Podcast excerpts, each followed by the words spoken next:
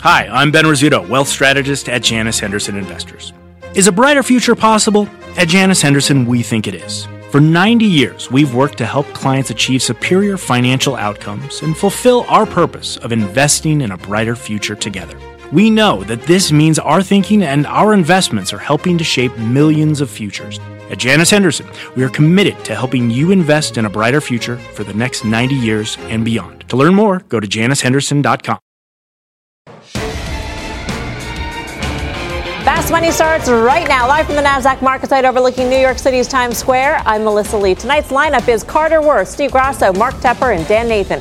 Tonight on Fast, the last of the FANG stocks, Alphabet, out with earnings moments ago. That stock down about 2.5% right now. Josh Lipton just spoke to CFO Ruth Porat. He's been monitoring the company conference call and will bring us the very latest headlines. Plus, as the markets have rallied off the lows, the chartmaster says there is one group of stocks that have come too far too fast. He'll tell us what to buy instead. But we start off with the rally. The Nasdaq officially exiting a correction as tech stocks are on the run today. The Nasdaq now up 18% from the depths of those December lows, and you'd think it was off to the races, but with Alphabet coming up lame and the bulk of the big tech stocks actually lower since their reports, has this rally been nothing more than a head fake? Dan. Well, I don't think so. If you go back to the beginning of December, right after the G20, we had this gap opening, and there was a lot of enthusiasm about maybe some clarity on some of the massive headwinds that had started the volatility earlier in the summer into the fall. And you think about it, the NASDAQ composite dropped 18% in nearly a straight line in three weeks. So we've had this massive V reversal on the way back.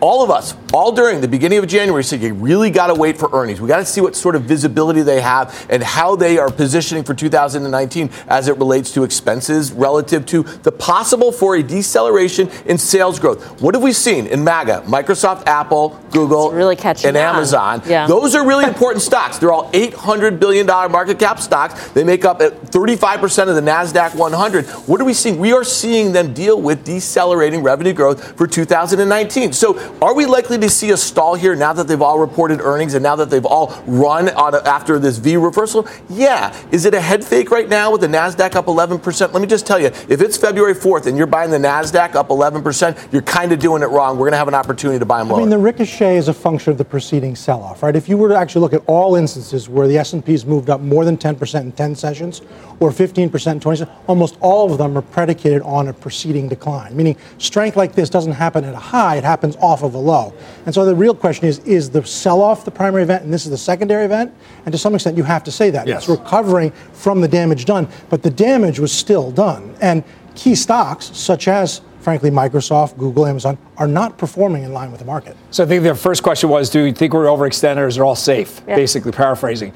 I, I, do think that we're overextended. I think it was a positioning issue. So everything that these guys just said, we were so oversold on that level in December. We rebounded. There's a lot of those ma- uh, mega, MAGA or mega tech names that drove us down are lifting us up and they eventually will run out of gas, and we're going to see the market turn around and flatten out and then roll over.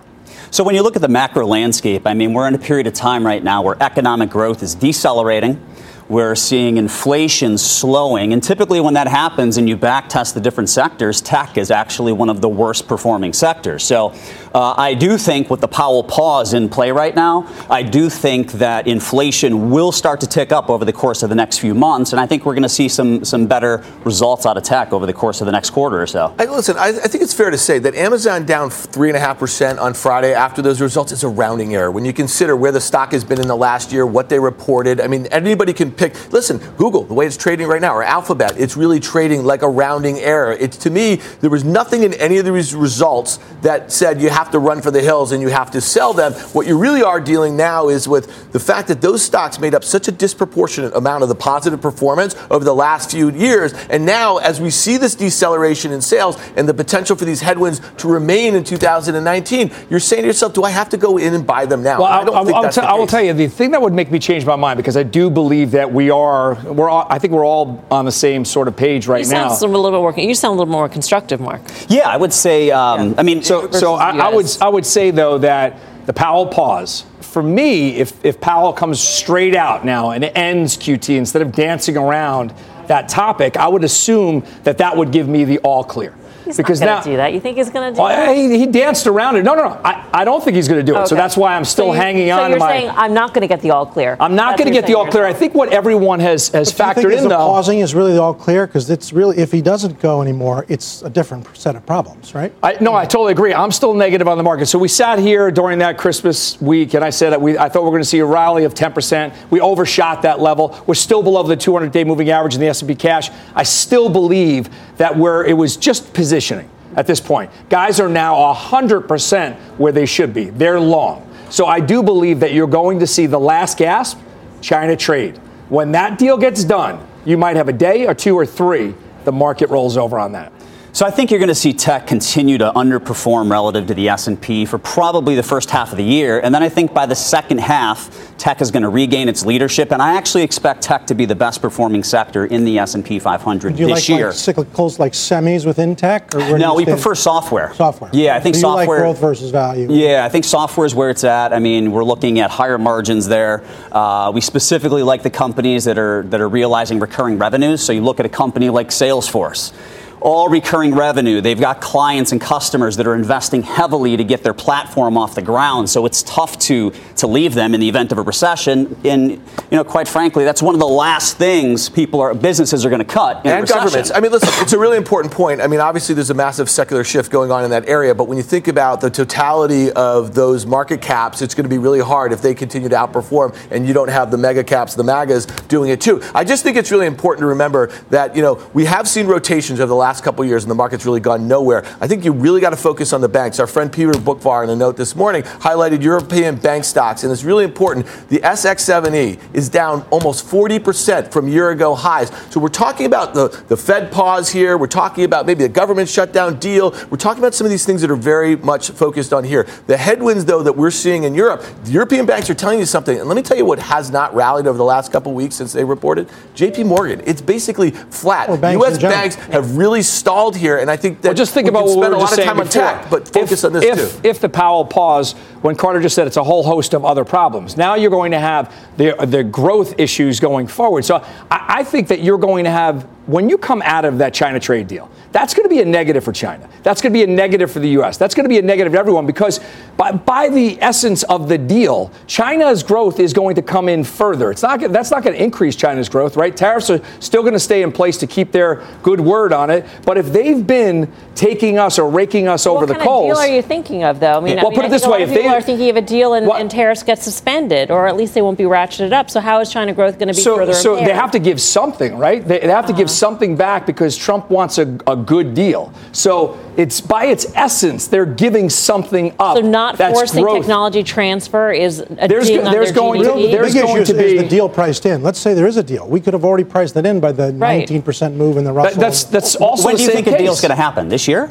So they're comprehensive going to have to have a deal done in the next month. You don't think they're gonna going to have they're going to have to have something done. If they don't have something done, the market sells off. If Yep, they right. get something done, that crimps global growth even further. So everyone thinks this is the the magic pill. It's not the magic pill, and you're sort of checking these boxes that global growth is actually starting to So be it's stemmed damned even if you further. do, damned if you don't in terms of the market. I do, I do feel that way, deal. and I mean, that's but, what it sounds but like I also saying. feel like everyone was so damn positioned for this, for uh, what was not positioned for the sell-off, that they're ratcheting back up now, and that's why you're seeing all those And, names. and- and I think it could make the case, though, why if you literally have more than a six-month time horizon, that you know the, the crash that we saw, and it was a crash for all intents and purposes, from the highs in September in the S&P 500 down to the Christmas Eve massacre. You know, if you're a dollar cost averager, you're going to have opportunities like that to buy some of these names and secular um, sort of you know like moves like your your CRMs and that sort of thing. And that's where you're going to have to trade because if you look at since the start of 2018,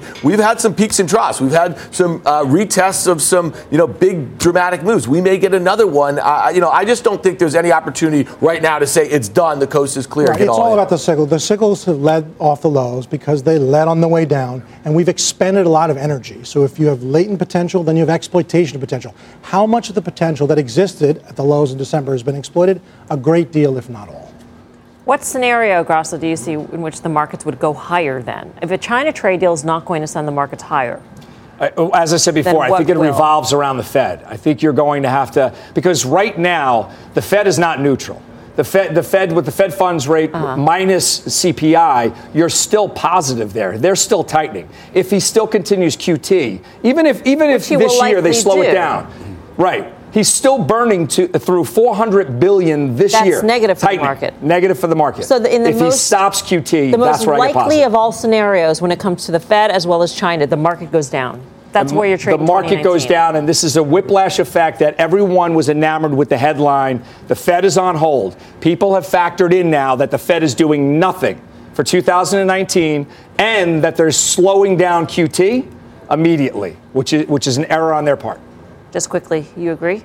Yeah, I do agree, and, and I just think the, I just think the biggest, so the most, the most tonight. dangerous thing is that is if there is some external event. Look where Fed funds were. Look where we took a pause here. You know, I go back to saying this. Remember, we, we dreamed up all the twist and this and that and 11, yeah. 12, 13. Can you imagine the acronyms that they're going to have to come up to support our economy if we do have some sort of event that emanates from Europe or China?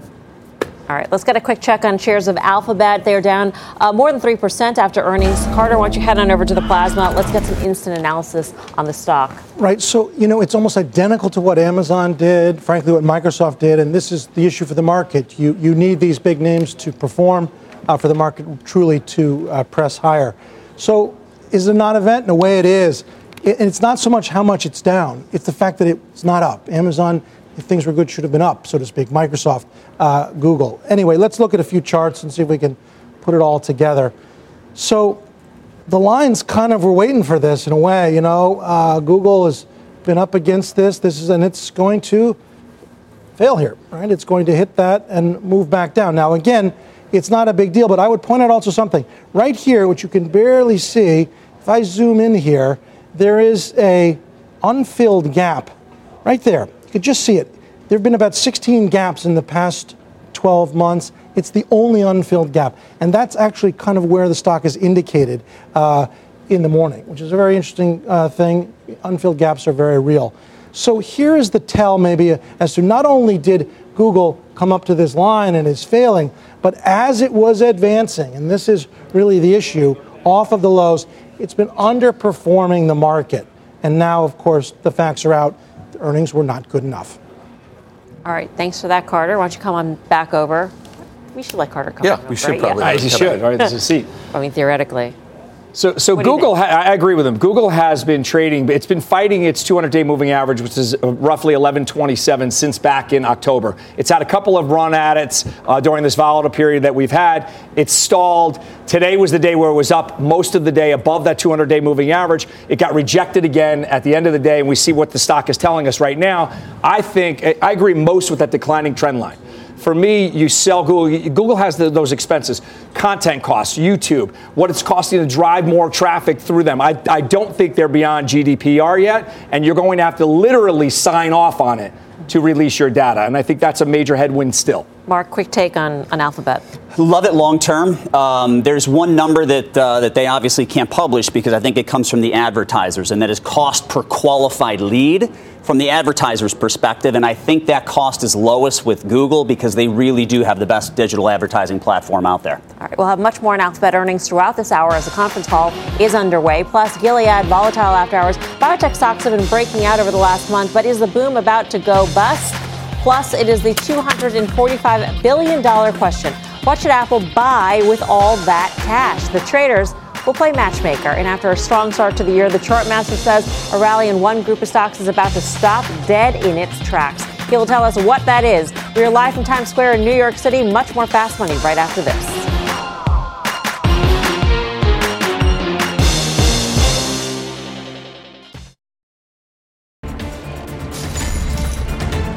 Welcome back to Fast Money. We've got an earnings alert on Gilead falling after reporting earnings moments ago. It's down 3.5%. Let's get to Seema Modi back at headquarters with the details. Hey, Seema. Hey, Melissa. Mixed reaction on Wall Street to Gilead's report. Jeffrey saying that the stock had some higher expectations going into today's report, given how management has talked up the business over the last few months. Though analysts there still expect the stock to bounce in the longer term.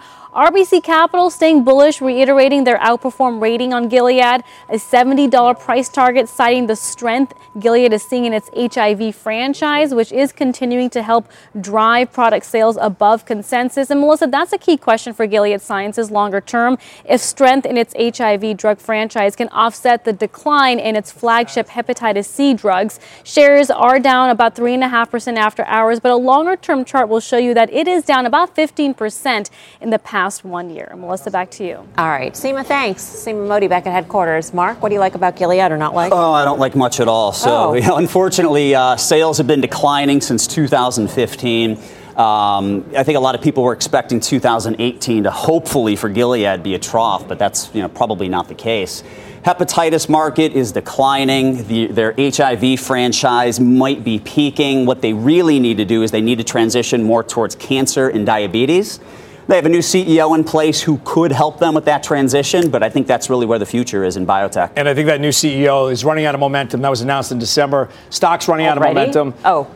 No. Stock is. yeah, not him. CEO. I was like, yeah, you just started. I, I, don't know. I haven't checked him. I don't know. Maybe he's got to go for a physical. but when you look at IBB, I, I, always choose to invest in IBB over the, the individual stocks. IBB slammed from October to December, da- down 27%, up 14% year to date, outperforms the majors. I would stick with the IBB versus buying the spe- stock specific name. And then XBI, which through the big run up outperformed the IBB because it's more weighted towards the smaller ones, then is underperformed. If you really want to embrace this as a theme, you want to go with the smaller, higher beta names. Yeah, you know, it's interesting about the XBI. Um, you know, it topped out at 100, went down to 65. Yep. I mean, to see a, a, a, weighted index or an ETF move like that in such a short period of time, now back at $85, it looks like it's at massive resistance. And so, you know, we've seen some acquisitions over the last six months. It just doesn't seem we're like in that sort of environment, especially in a very speculative space where we're likely to see more right now. So to me, I would be shocked to see XBI meaningfully make a run at what was a huge double top at 100 bucks. You know, it's a, a bigger macro macro theme as well. Another headwind for this space is we talked about drug pricing.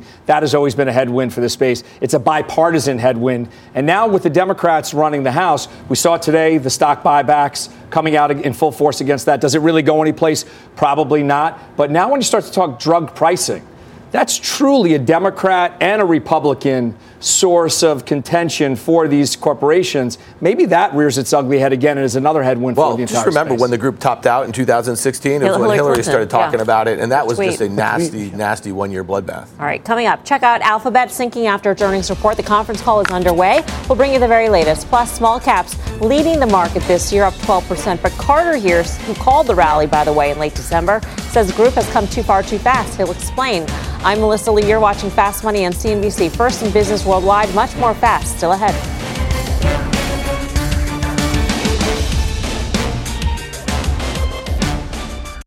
You seek the key, but first, you must learn the ways of precision, craft, and performance with Acura's all-electric ZDX. With a premium Bang & Olufsen sound system up to a 313-mile range and a Type S variant with an estimated 500 horsepower, the ZDX is their most powerful SUV yet.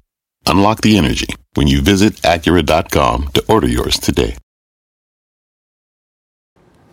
Welcome back to Fast Money. Ready, set, rally. Markets on a tear this year with the S&P 500 up more than 10% in just the last few weeks. Our Bob Pisani is down at the NYSE with more on this rally. Hey, Bob.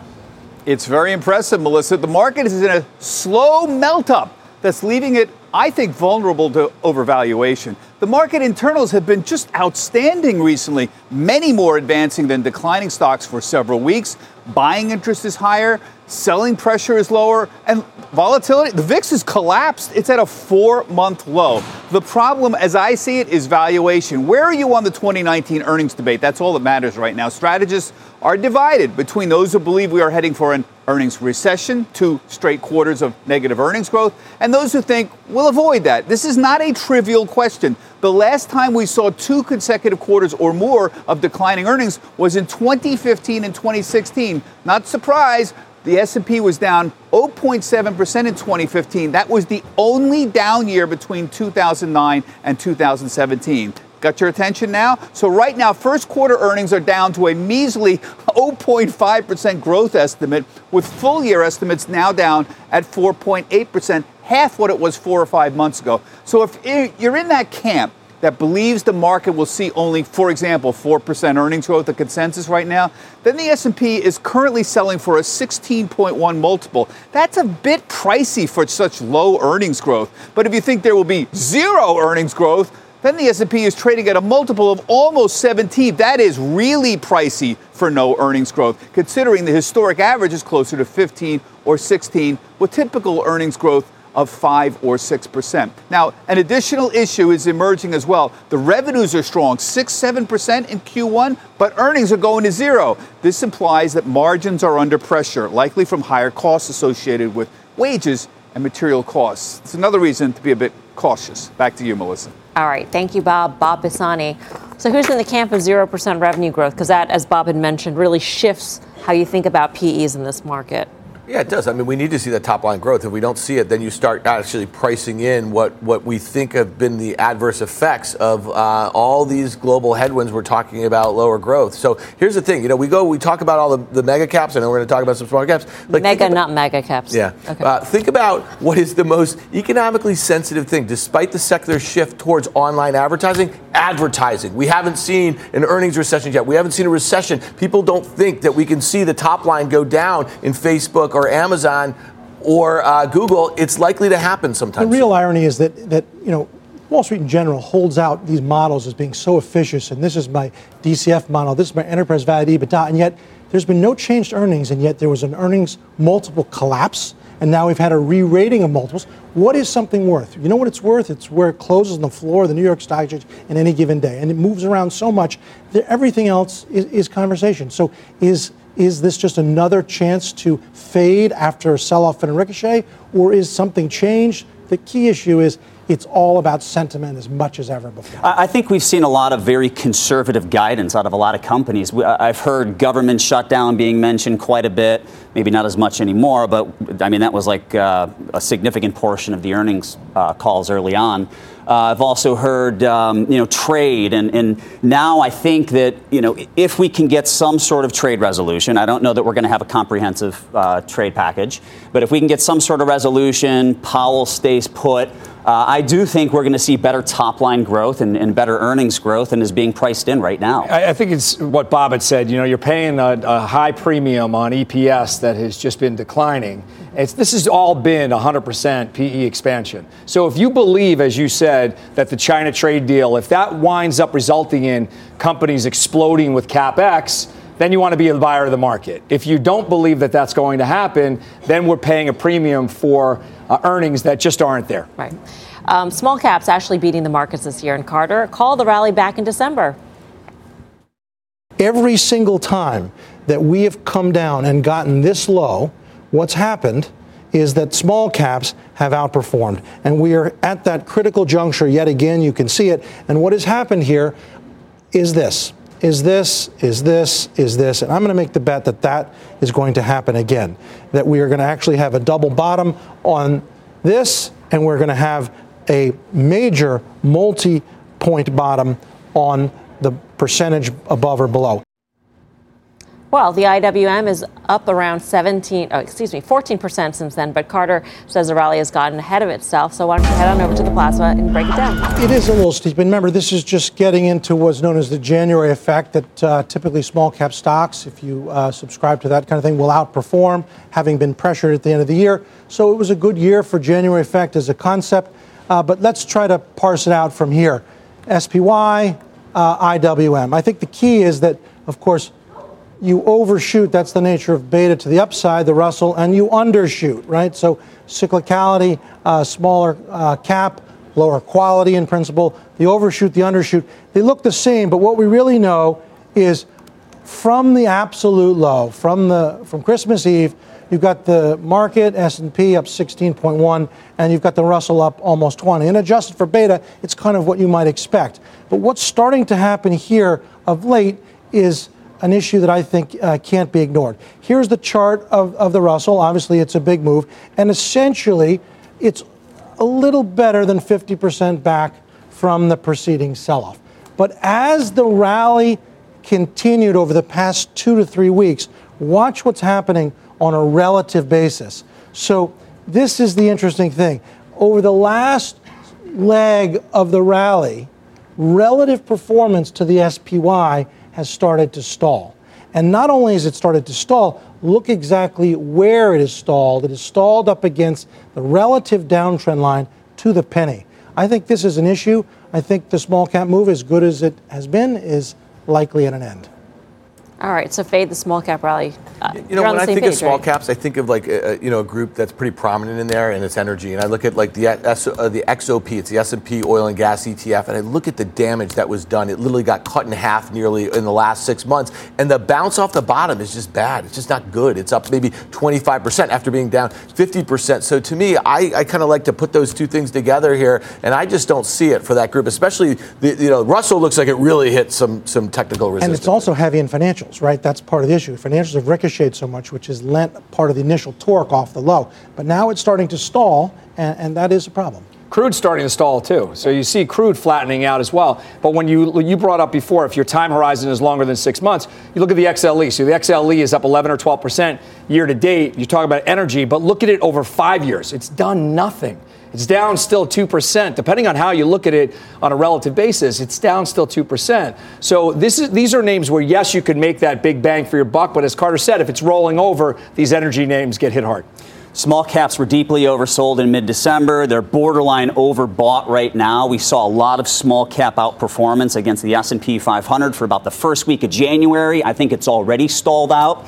Uh, and when we look at the potential for higher wages over the course of the next year or so, we look at these companies have very high debt levels. Um, we would we would uh, expect that there's going to be underperformance in small caps the remainder of the year. All right, let's get a check on our earnings mover as we head to break. Alphabet right now is down just about three percent. The conference call is wrapping up. We'll bring you all the latest headlines. Plus, Apple matchmaker JP Morgan out with a list of companies it says could get swooned by the tech giant. The traders will tell you if they agree. Much more fast still ahead. Every day, thousands of Comcast engineers and technologists put people at the heart of everything they create like Oluseyi, a Comcast engineer who grew up bonding with his dad over sports. This inspired him and his team to create AI Highlights technology that uses AI and machine learning to detect the major plays in a sporting event. So millions of fans have a way of catching up on their favorite sports. Learn more at ComcastCorporation.com. Wouldn't it be great to have all your investment and retirement accounts in one place? Yahoo Finance, our sponsor today, makes it easy. I use it to put my investment account and 401k accounts into one hub and get expert tips that help me confidently manage my money. For more than 25 years, Yahoo Finance has been the brand behind every great investor. Whether you're a seasoned investor or are looking for that extra guidance, Yahoo Finance gives you all the tools and data you need in one place. They're the number one finance destination, producing a holistic look at the financial news cycle, including breaking news, original editorial perspectives, analyst ratings, independent research, custom customizable charts, and so much more. Securely link your brokerage accounts for a unified view of your wealth, including 401k and other investments. A comprehensive perspective is what sets apart great investors, and it's how Yahoo Finance ensures you have the insight to look at your wealth in its entirety. For comprehensive financial news and analysis, visit the brand behind every great investor, yahoofinance.com, the number one financial destination, yahoofinance.com. That's yahoofinance.com. Welcome back to Fast Money. We've got an earnings alert on Alphabet. The stock is lower in the after hour session despite beating expectations. Let's get to Josh Lipton in San Francisco with the very latest from the conference call. Hey, Josh. So, Matt, one focus on the call is clearly Google's capital expenditures. You saw uh, capex just shooting higher in the quarter to about $6.8 billion. That was higher than the street was looking for. Here's CFO Ruth Porat talking about that on the call. Take a listen. With respect to CapEx, we continue to invest in both compute requirements and for office facilities, although we expect the CapEx growth rate in 2019 to moderate quite significantly. Uh, CEO Sundar Pichai was also on the call with more color about those investments. Uh, new and expanded office space he talked about. Of course, you guys have that new campus there in NYC. Talked about data center construction and expansion, called that an important long term expansion. Uh, also, did c- give some color about uh, different business units and segments. Talked about YouTube, uh, said the number of YouTube channels with more than 1 million subscribers nearly doubled uh, in the last year. Said the number of creators earning five or six figures grew by more than 40% year year over year, but no big uh, dramatic breakout of YouTube, the kind that we know some on the street would like to see. Uh, same kind of goes for the cloud business. Um, Sundar Pichai saying it's fast growing, said it was a multi billion dollar business, said last year they more than doubled the number of Google Cloud platform deals over 1 million. Um, but no, again, no revenue run rate uh, broken out there, even though analysts did press him on more, more uh, stats and facts there, though Porat calling it one of the company's fastest growing businesses. Um, of course, we know that business also has a new chief. Um, remember Thomas Kurian coming over from Oracle. He's taken over that business from Diane Greene. Mel, back to you. All right, Josh, thanks. Josh Lipton in San Francisco. For more on Alphabet earnings, let's bring in Fast Money friend and Loop Ventures founder Gene Munster on the Fast Line. Um, Gene, what do you make of the results? I mean, it's interesting because it, it, seems like for a lot of these big cap tech companies, it's all about spending. If they're spending more than what investors expect, that really seems to put a damper on the movement of the, of the stock. Yeah, Melissa, this call had a subtle tone of confusion from analysts that I can't really recall from other calls, but it was to your exact point. It was related to expenses. So uh, essentially, there's a mixed message coming from the company. On one side, you have them saying that they're going to spend more on cloud hardware, traffic acquisition, as mobile, which carries a higher cost of acquisition, becomes the growth driver. And so that's a negative, and that's investing more. On the other side, uh, to Josh's point and some of the, the soundbite that he had, is they expect capex and hiring uh, growth rate to materially slow this year, which is positive for earnings. And so I, I think it's been this. Um, there have been a few analysts have asked, just trying to get some clarity, and the company keeps reiterating these two points. I suspect the bottom line is, is this: is investors don't like hearing about investment because we're in a period uh, where investors like profitability. But those investments are really important for the long term. So I think that the net of this quarter was very positive. Hey, Gene, it's Dan. You know, last year, obviously, when Facebook told us that they are going to be spending more for a whole host of reasons, obviously, earnings expectations for 19 got destroyed, and so did the stock. Here I'm looking at Google now, and it was one that we used to say on a PEG basis, a PE to growth, looked pretty fair, even at about 20 times. Now, earnings estimates are coming down for 2019 in mid single digits, and the stock's trading 24 times. Is this when we kind of lose that PE to growth uh, for Google in the near term or Alphabet? I don't think so. I think this is going to generally stay in favor, in part because of the stability around this business. I just want to emphasize that. And that's different than some of the uncertainty around where Facebook's revenue growth ultimately is going to be or what Amazon's investment cycle looks like. So uh, Google grew 22%. Uh, that's the same growth rate they've had over the past three years. Really incredible to see that kind of stability. Uh, now, there's going to be some wavering in that growth rate based on timing of new products that they talked about. But I think the key is this: is uh, Google is the oxygen of the internet. We cannot live without it. And I think if you look at things like uh, Facebook and Netflix, um, we potentially could live. There's other kind of services that we could supplement for those. So I think that um, you know in this case, uh, this is a kind of a different type of uh, conclusion here, and I think the conclusion is pretty straightforward: is that Google is going to be a long-term winner. Uh, they have a an AI-first approach, which will make their products better and be positive for revenue growth for the long term. I get what you're saying, Gene, but I mean, on a multiple basis, it doesn't trade like like it's it's the must-have thing going forward. I mean, if you're saying we can do without Facebook and Netflix. They have a much higher multiple. How do we think about Alphabet and and when does that premium get into the stock if you really say that you know it's it's the lifeblood of the internet? So there's a little bit of um, uh, effect where they're just not getting the proper credit. I, I think Apple is probably the best example of not getting credit. I think Google is probably the second best example.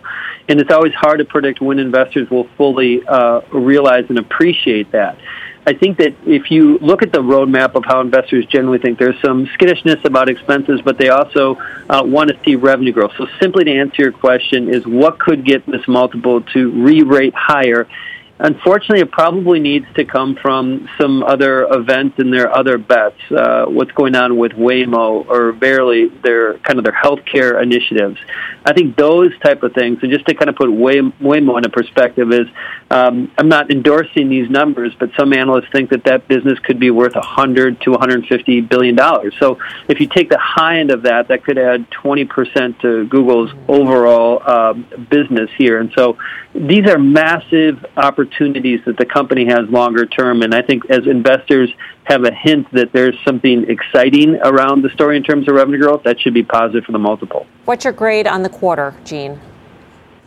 So we're giving it a, a B plus, B plus, and I think that uh, revenue growth continues to be favorable.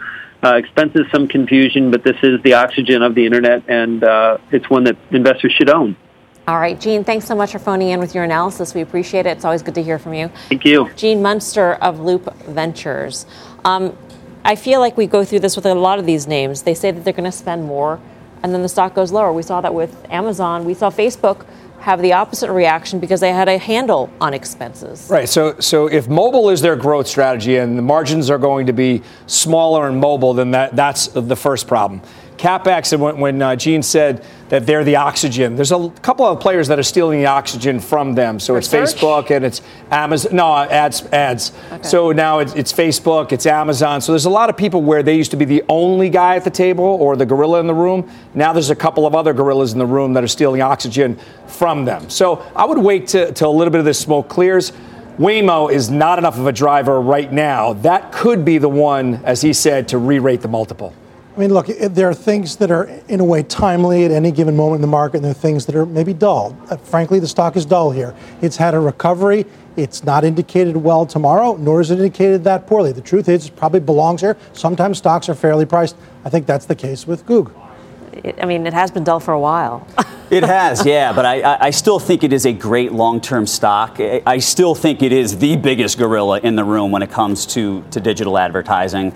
Um, as a business owner myself, I've tried Facebook, I've tried some of these other uh, platforms, and just none of them are as effective as Google's. I mean, you can spam people in their Facebook news feed, or you can actually get qualified people to come to you through Google. So, you know, I, I think when it all boils down to how effective the company is, I think they're just head and shoulders better than their peers. Well, I think the, the bigger thing relative to its peers is that it's very diversified, specifically to Facebook. You know, they have about seven platforms that with like over a billion users. Now, obviously, a lot of that is based on selling ads, um, but there's a lot of other drivers there. We're not going to know what Waymo means for this valuation for a very long time, but I think it's one of those reasons people didn't like the other bets. Remember that? Like five years ago, it was kind of in the box for that sort of thing. Well, now they have another bet that is the size of uh, many Fortune 100 companies, at least in market value within it. So to me, I, think that again, if you have a longer term time horizon, it's likely you're going to see the stock back at a thousand sometime in 2019, but it's likely to be higher in a few years. All right, here's a question. If you had $245 billion, what would you do with it? That's probably a question Tim Cook asks himself, except that he's actually got the money. One top Wall Street analyst is helping with some possible answers. That is next. Also ahead, a handful of media companies set to move big time after they report this week. The lineup and the trade coming up on Fast Money, live from the NASDAQ in Times Square.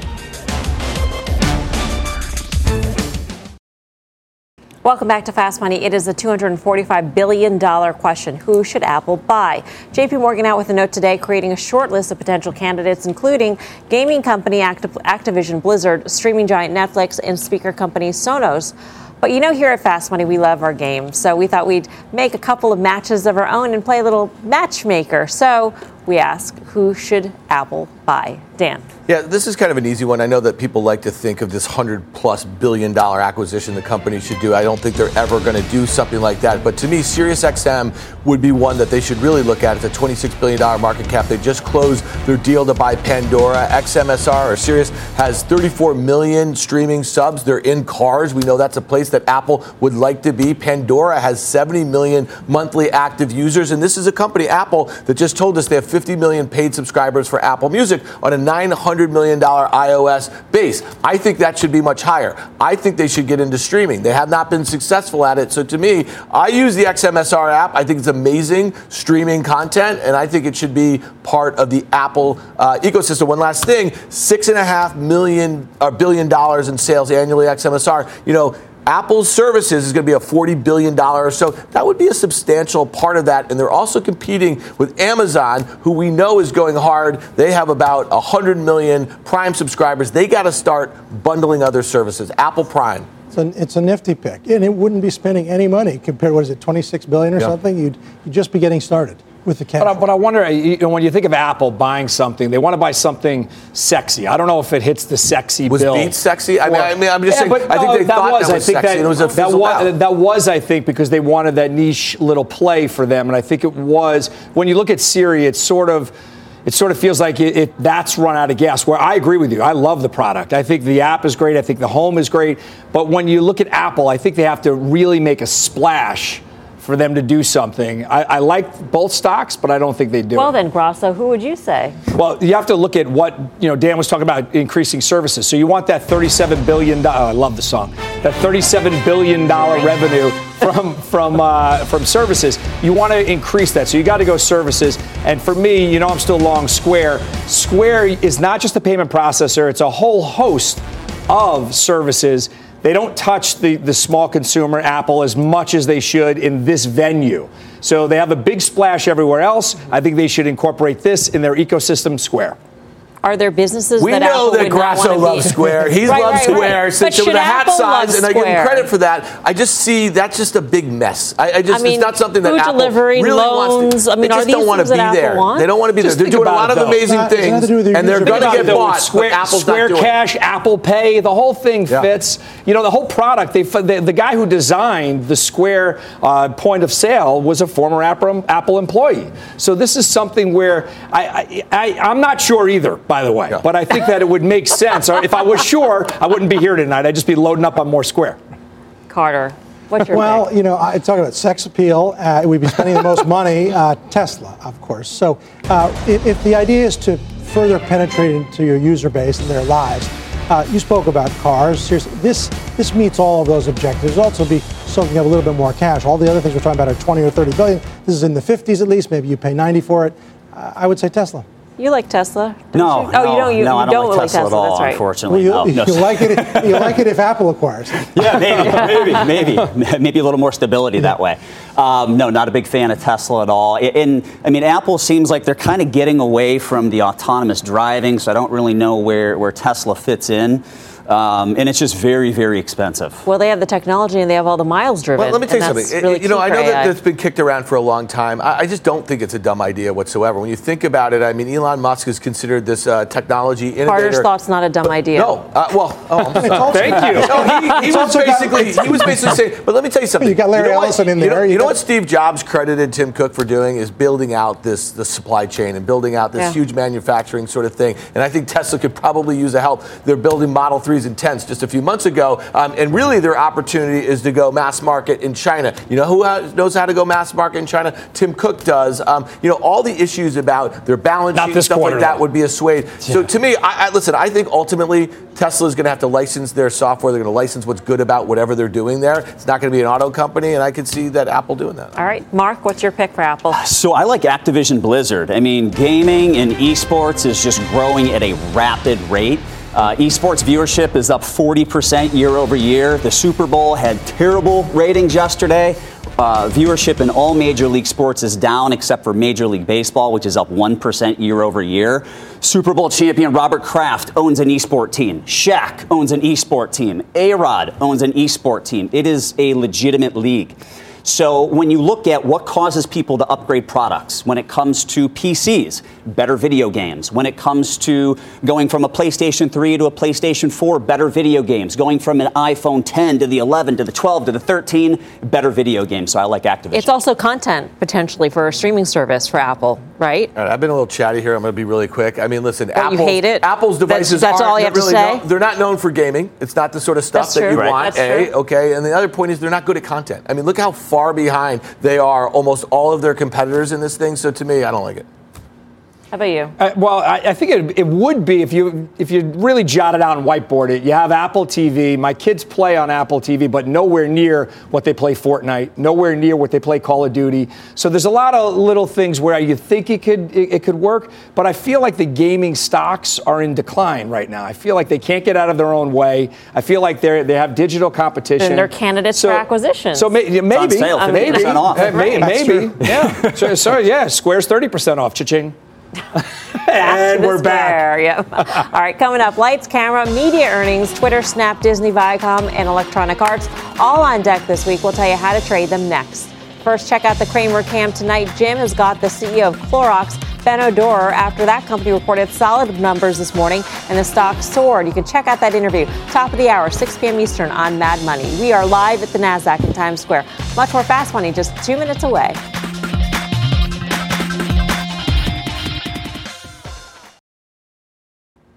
Welcome back to Fast Money. Disney set to report earnings after the bell tomorrow. So, what should investors expect? Dan's over at the plasma with the options action. Dan. Yeah, hey Mel. So surprisingly, the options market is only implying about a two and a half percent move in either direction on Wednesday following Disney's results. But on average, the stock has only moved about 1.7 percent over um, the last four quarters. Call volume was two times that of puts today. But just a, a little disclaimer here: it looked like there was a lot of people closing out of calls above the market here in March. So not exactly exactly um, a bullish or bearish endorsement from what I could tell. The chart setup is really interesting here. Um, you know, the one year, it's been in about a 20 point range. It's kind of like right at the midpoint here at about 111 here. So it's really been consolidating. But what I found really interesting um, about it was look at the five year. I mean, I'm going to do my best Carter Worth here. Um, look at this thing right here. Obviously, since its 2015 highs, it's been in this kind of wedge, I guess you would call it, a series of higher lows, but a series of lower highs. And it broke out last year above that. You take out the December massacre here, and maybe you have a little support or long term support at 110, a beat and raise, and you could have this thing on its way back up near 122. That was its all time high in 2015. Some fine looking lines you got there. And, and the line from the peak at 122 was the Star Wars.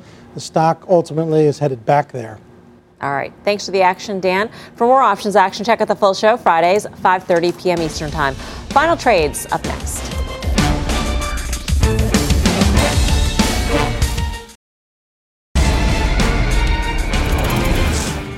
Time for the final trade, Carter.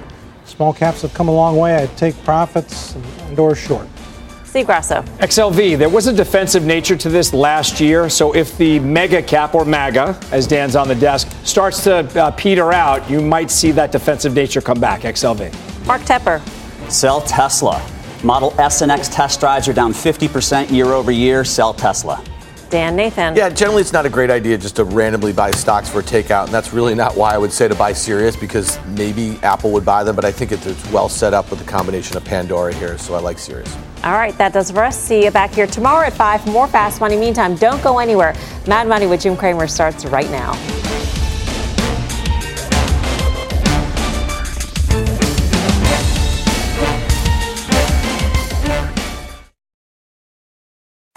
What's on the horizon for financial markets? At PGIM, it's a question that over 1,400 investment professionals relentlessly research in pursuit of your long term goals. Specialized across asset classes, but united in collaboration, our teams provide global and local expertise. Our investments shape tomorrow, today. Pursue your tomorrow with PGIM, a leading global asset manager.